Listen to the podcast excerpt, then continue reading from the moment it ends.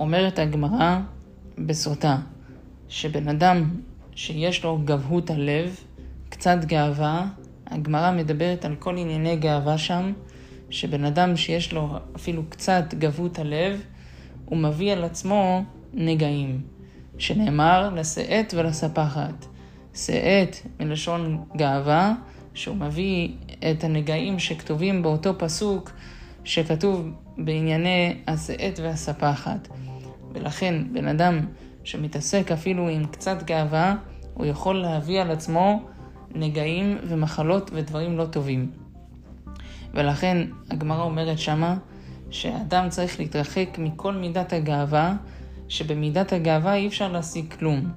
וממשיכה ואומרת הגמרא שתלמיד חכם צריך שיהיה לו אולי שמינית שבשמינית שבגאווה. ויש תנאים שמה שחלקו ואמרו שאפילו תלמיד חכם לא יהיה לו לא, מק... לא מקצתו ולא מכלום, לא כלום. שתלמיד חכם צריך שלא יהיה לו, אף תלמיד חכם לא צריך שיהיה לו שום דבר מענייני הגאווה.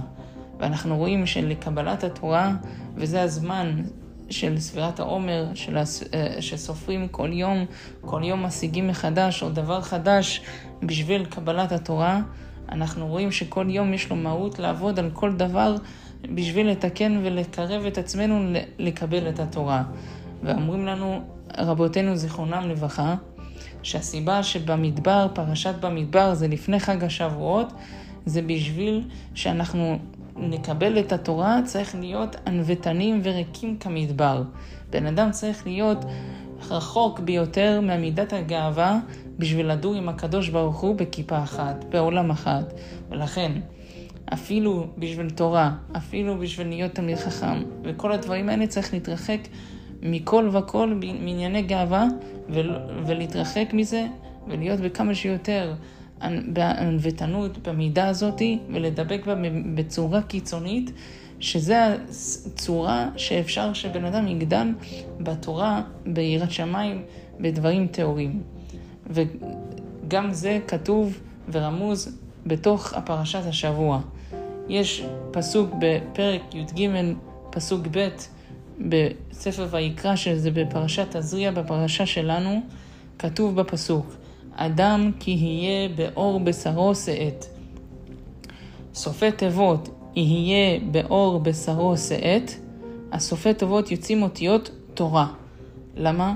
לרמוז לך שאפילו התורה הקדושה, שזה הדבר הכי קדוש, שזה הדבר שאולי אפשר בו קצת, קצת גאווה בשביל להרים את התורה ולקדש את התורה ול, ולהפיץ את התורה, אפילו בתורה הקדושה, מי שיש לו את התורה הקדושה ויש לו קצת גבות הלב, גם על ידי התורה הקדושה יכול להביא על עצמו את הנגעים האלה.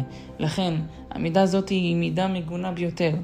ומי שיש לו את המידה הזאת, ולכולנו יש את המידה הזאת, צריך להתרחק מהמידה הזאת ריחוק גדול ביותר ולזכות לקבלת התורה מתוך ענווה, מתוך פשטות הלב, מתוך תמימות הלב. והקדוש ברוך הוא ייתן לנו כולנו הצלחה, ברכה, ישועה, ולקיים ולעבוד ולהכניע את ליבנו ולקבל את התורה הקדושה בעזרת השם בחג הקרוב, בחג השבועות, לקבל את התורה מתוך יראת שמיים טהורה, ענווה והכנעה מרובה כלפי הקדוש ברוך הוא, אמן.